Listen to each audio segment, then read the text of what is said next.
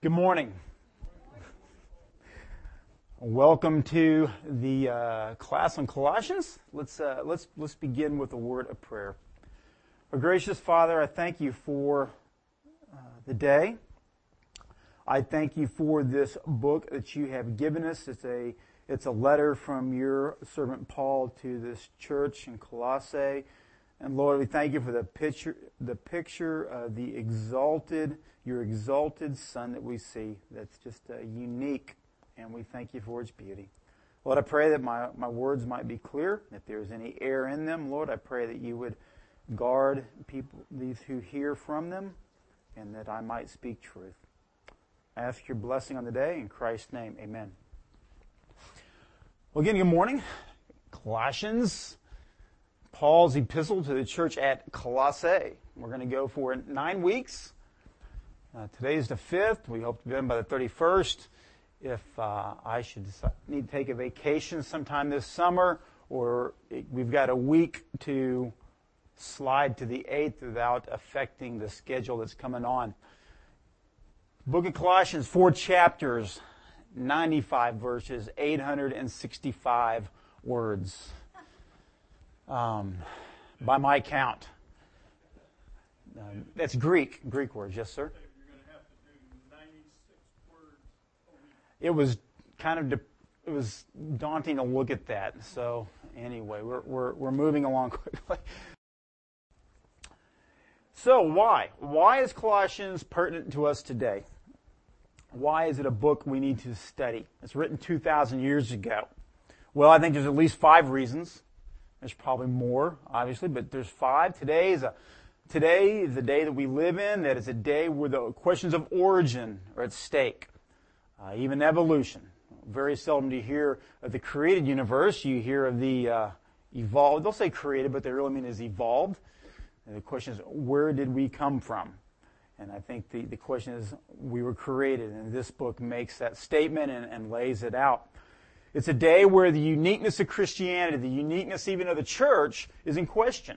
There's many churches, there's many near Christianities, there's false religions, and Colossians lays out that there is one church, there is one unique head of the church, and it is Jesus Christ. And it is only in Him that salvation is found.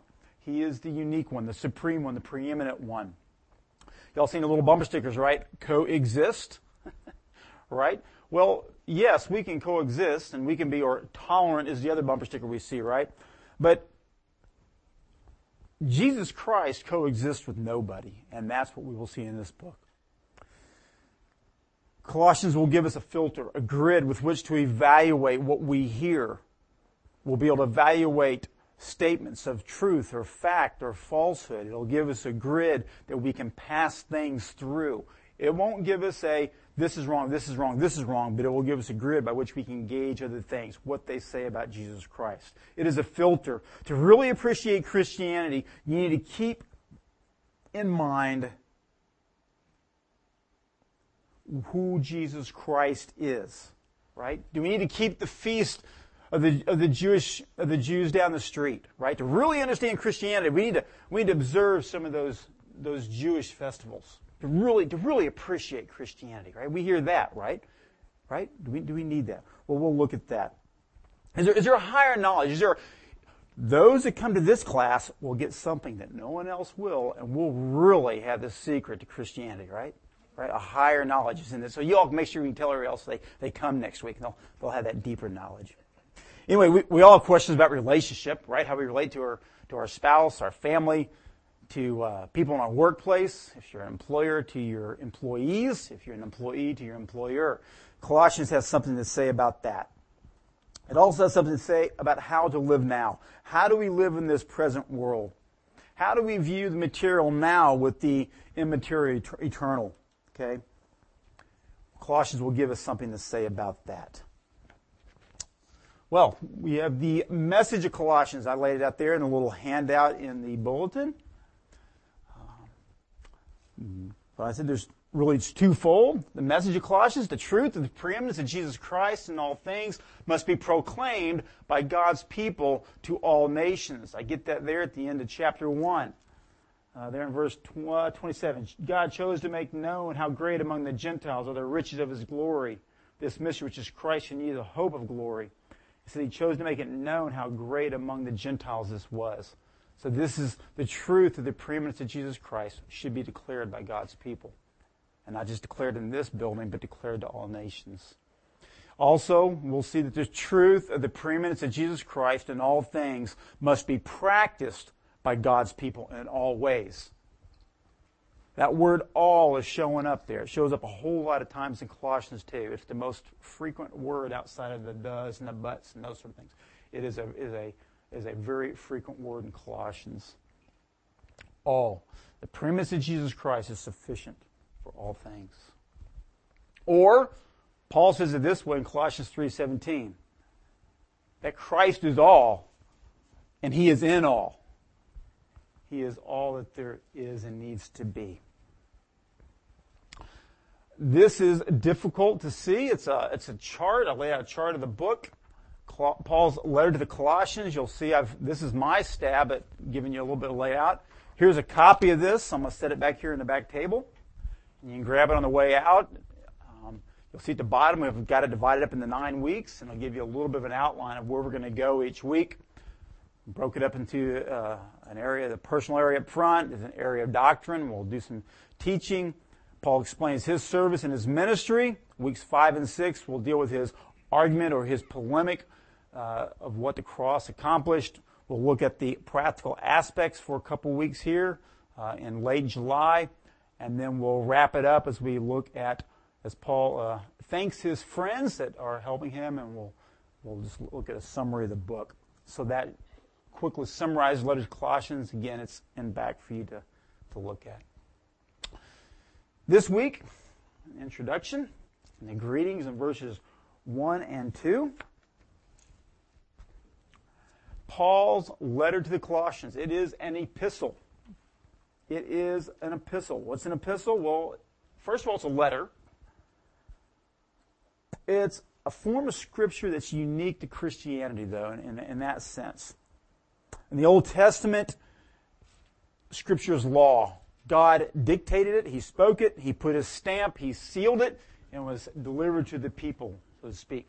In the New Testament, it's grace. Writings by God's children, written to fellow brothers and sisters, inspired by the Holy Spirit dwelt within us, gives us God's Word for today in the New Testament. So the epistle is that. It is a it is a letter for a purpose that is God's word to us. Typically, they were dictated. Uh, they may well have been planned, laid out. There was some thought that went into them. The writer had a purpose in what he was saying. It was written to be read aloud, perhaps copied and transmitted. Okay, it wasn't necessarily or merely a personal letter. Even like the letters to Philemon and Timothy, Titus, you get the feeling other people were meant to read them. There were instructions to be handed down. Uh, Paul, of the, there's twenty-one epistles in the New Testament. thirteen of them are by Paul. Okay? Paul wrote the majority of the New Testament.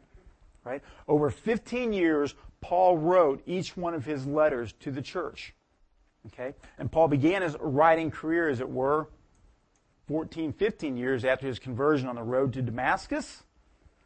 Uh, we believe that Colossians was written during Paul's first imprisonment in Rome, after his third journey, and we believe it's dated somewhere in the early sixties.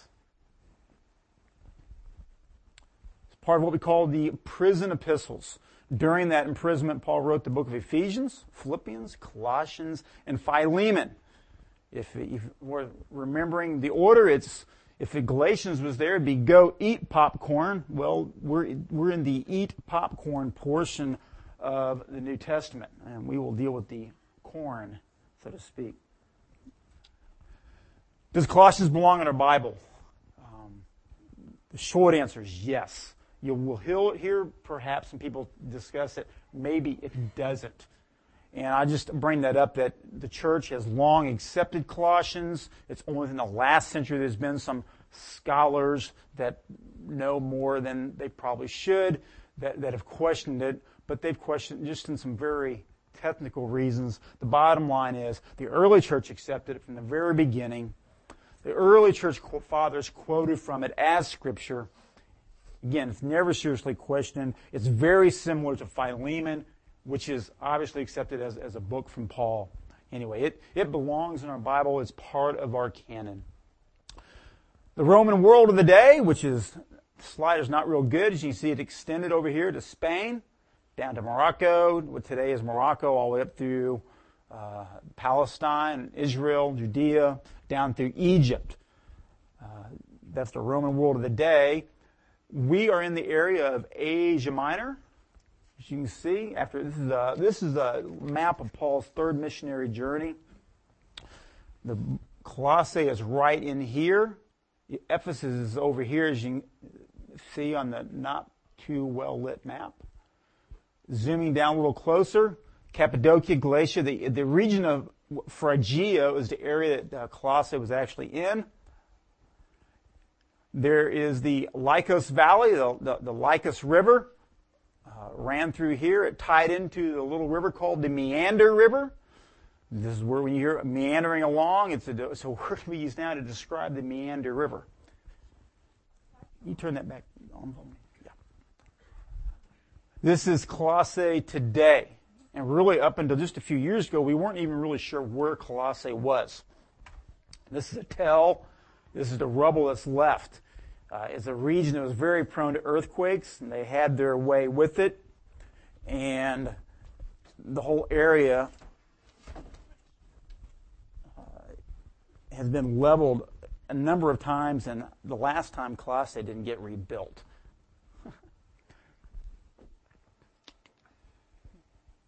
oh.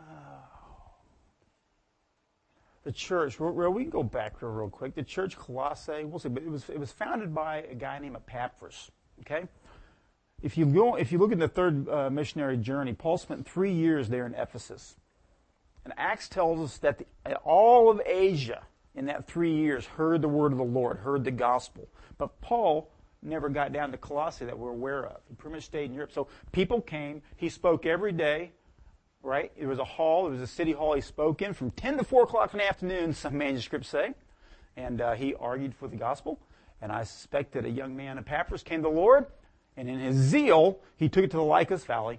He, he was a Colossian and a Colossian. And he spoke the gospel and was buried at the church there in Colossae. Probably within the first five or six years after Paul left Ephesus. The occasion, well...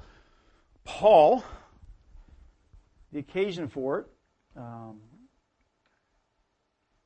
how do I say, a heresy had arisen.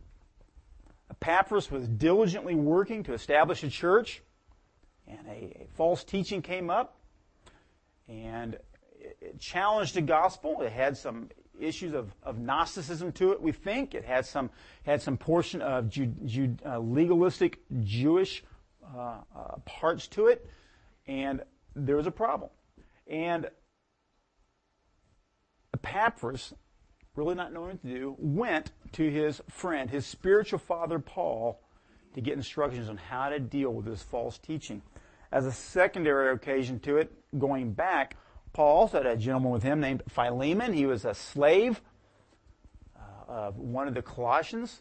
And that's another book that we, I think we know about. And he, and not Philemon, Onesimus was a slave. Paul wrote the letter back to Philemon, asking uh, Philemon to take him back.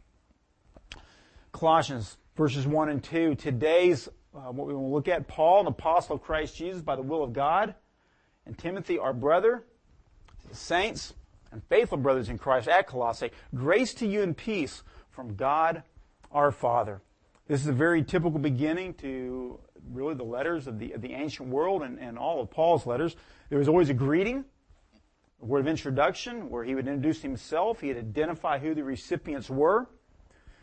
Then, as you see, we'll go on to the book. There'll be a time of thanksgiving where he thanks or praises the uh, recipients for, for, for something or the Lord. Then there'll be a time of, or a portion of the book given over to doctrine or teaching. Usually then there's a portion of application followed by a personal greeting and, and goodbyes. It's very typical flow as we go through the New Testament. And Colossians follows that to give you a broad and general outline. Paul. Paul, an apostle of Christ Jesus by the will of God. The author is Paul. The book sounds like Paul. It's consistent with the rest of Paul's writings.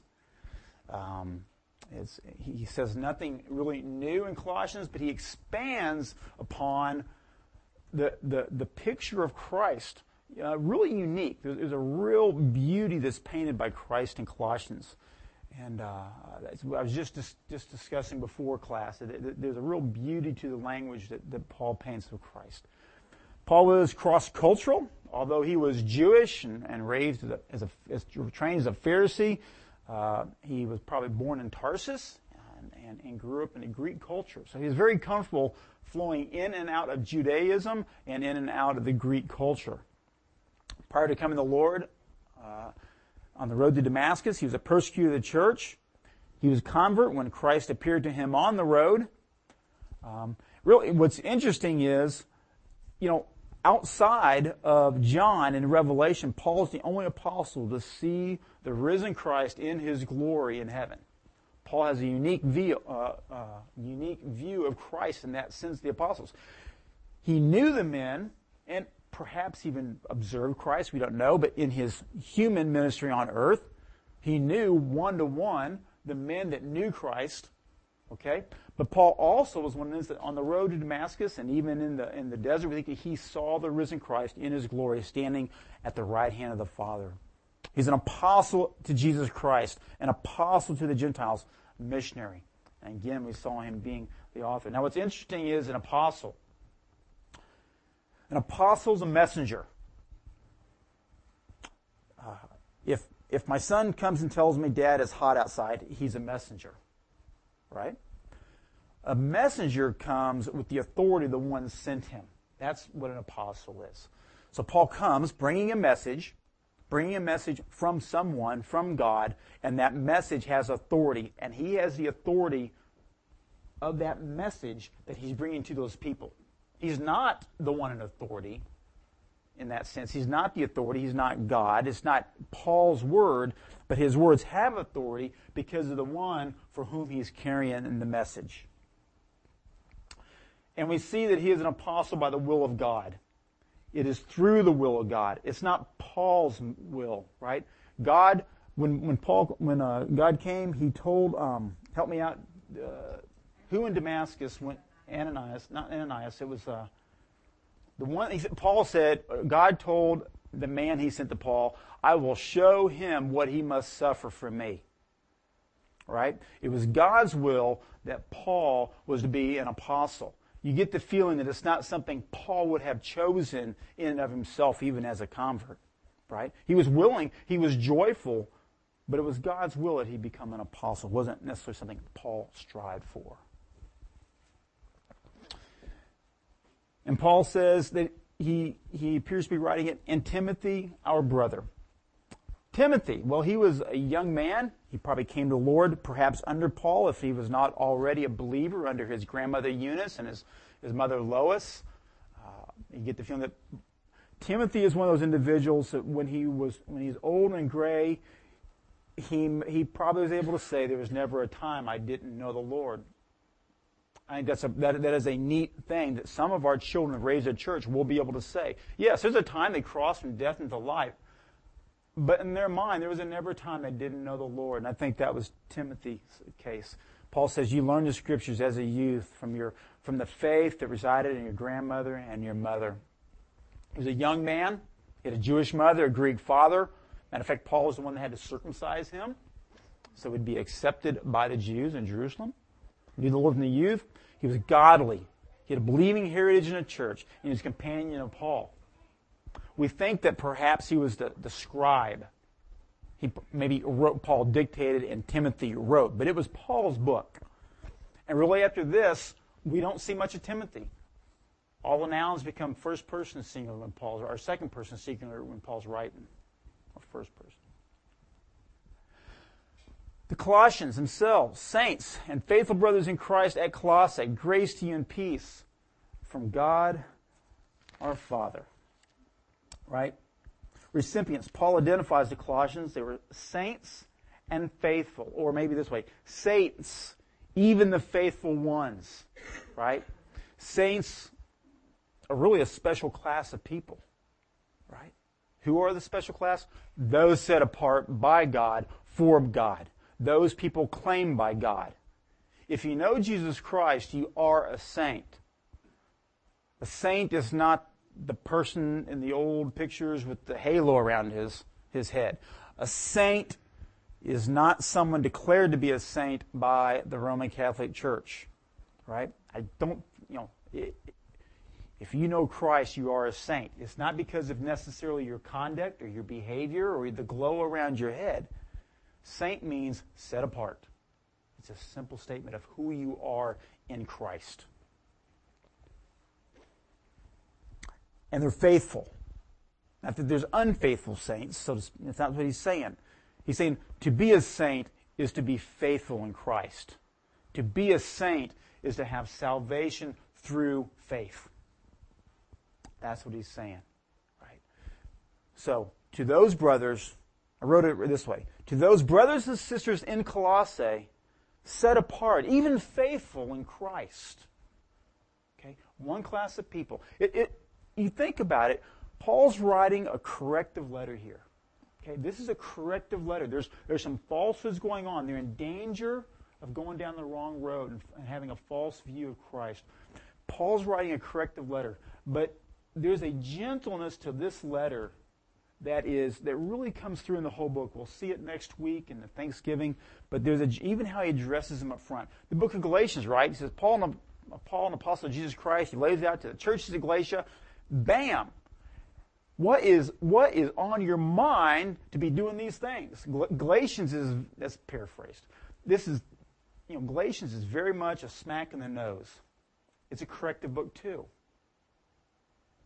With the Colossians, not so. It's a gentle book, and you're really. And Paul doesn't know them. Paul's never seen them, as we'll see. He's never seen them face to face, but they're his grandchildren, and he cares for them, and he cares that they have the right view of Christ.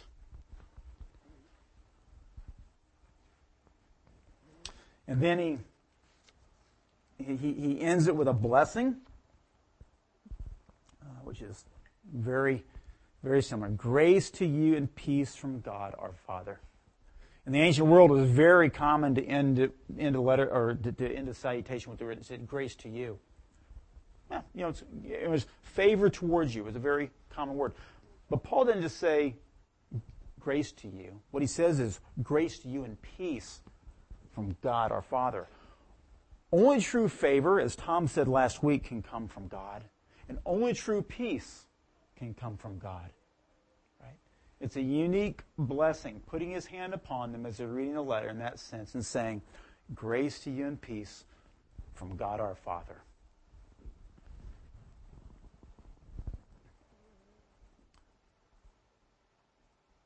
Let's see. Now, let's look here. So why did Paul write this letter to the saints in Colossae?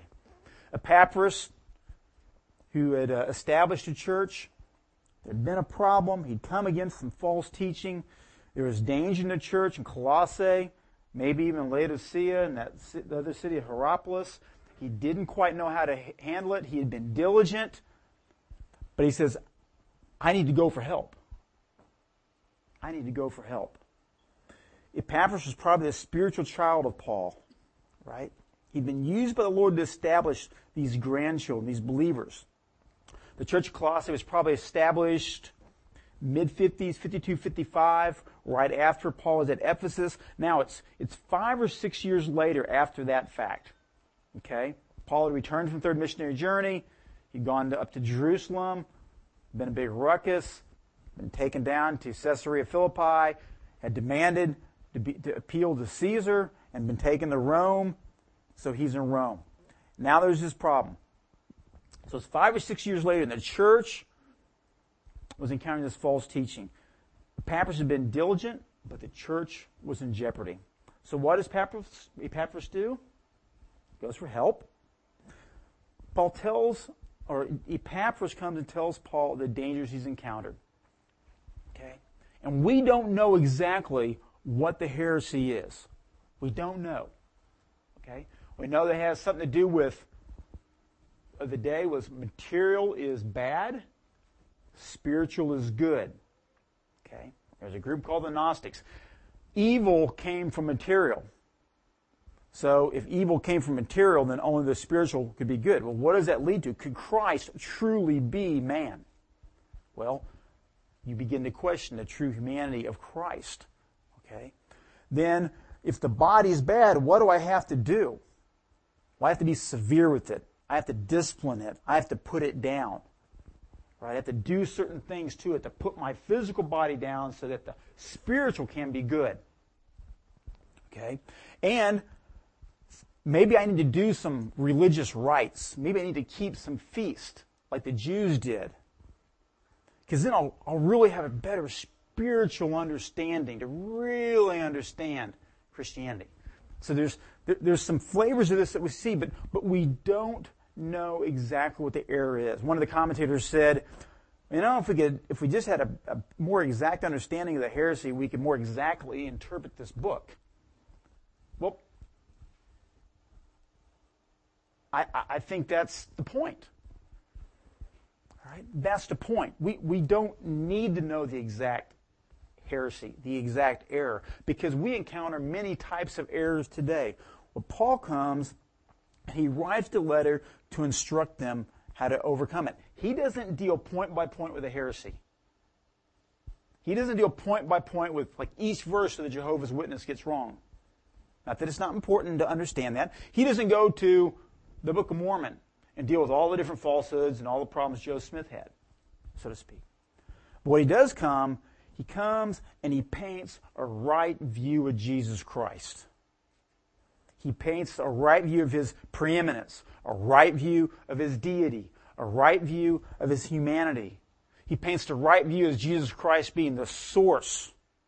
He gives a right view of Jesus Christ. And with a right view of Jesus Christ, with having a correct Christology, that becomes the answer. We talked about it before when we looked at the uh, about at Scripture, right? How do you learn what true money is? How, how do they teach people to, to find counterfeit? You handle the truth over and over and over again. They give them bill after bill after bill after bill of good currency. And only after they've handled currency over and over again do they slip them a falsehood. Now, you may not know what's right or what's, excuse me, what's wrong when you grasp that bill. You may not know what's wrong when you hear something, but you know it's not right.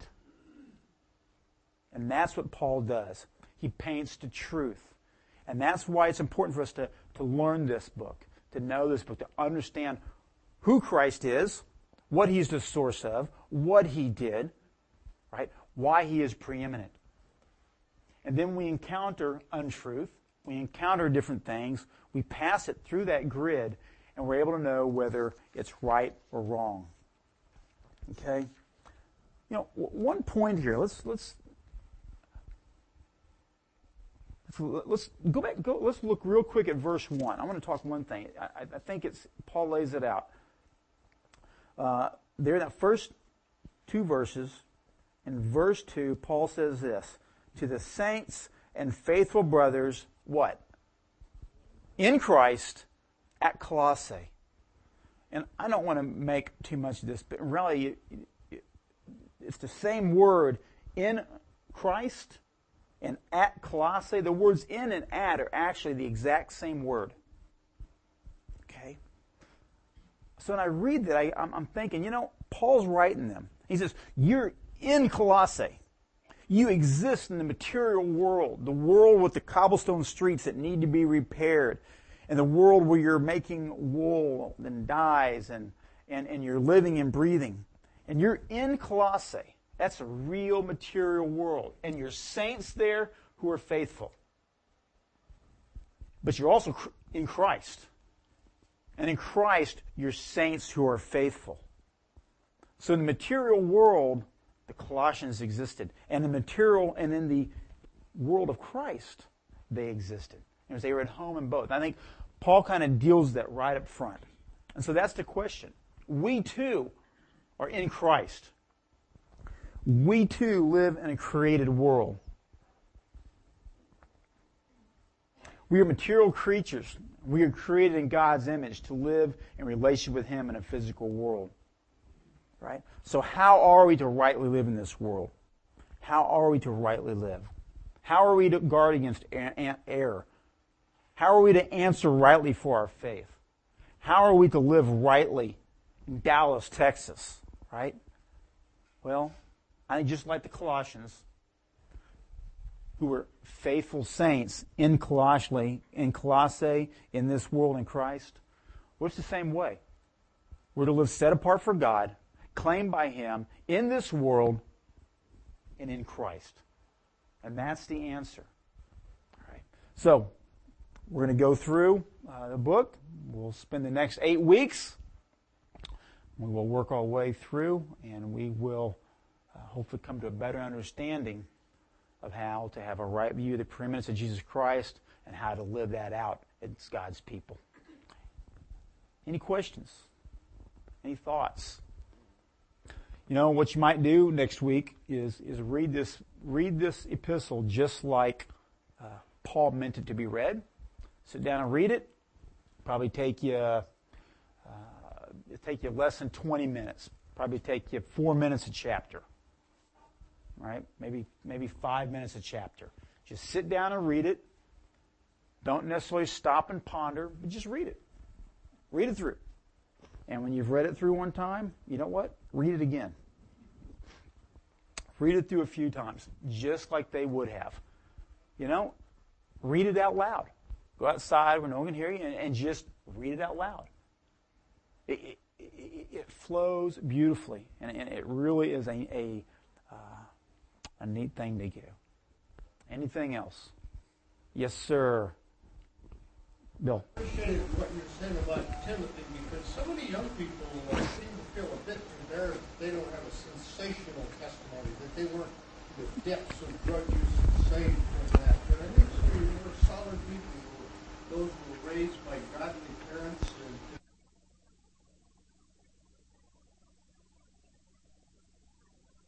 Uh, There's nothing shameful about being able to say I, I never knew, or I never knew a time I didn't know Christ. You know, I think that's uh, um, that's that's a blessed thing. I think Gordon, I think Charlene, I think that's in that in that where you come from. That's kind of situation. Yeah, well, that's that's all right. He didn't, right? And I, I think that's uh that's a, there that's the should be the prayer for our children. Um, I don't want them to have a, uh, a wild and hairy testimony. I'm a sweet testimony where I always knew the Lord. My, my little Sarah said that. Dad, I I always known Him. Right? Well, that's, there's a time you cross from death into life. Uh, the Lord knows that. What's important to know is is that you're in light in the light now. Right? Do you believe? That's the question. Not did you believe, but do you believe? And that's the question that we need to, to answer. Let's pray. Lord, thank You for the day. Again, we thank You for this book. Lord, I pray that You would uh, guide us through it over the next few weeks, that we'd be faithful to its message. And I pray that You would give us ears to hear and hearts to understand. Lord, I pray Your blessing upon the message to come this morning. I pray that You be with Steve, that he would speak uh, Your words well. And I pray all these things in Christ's name. Amen.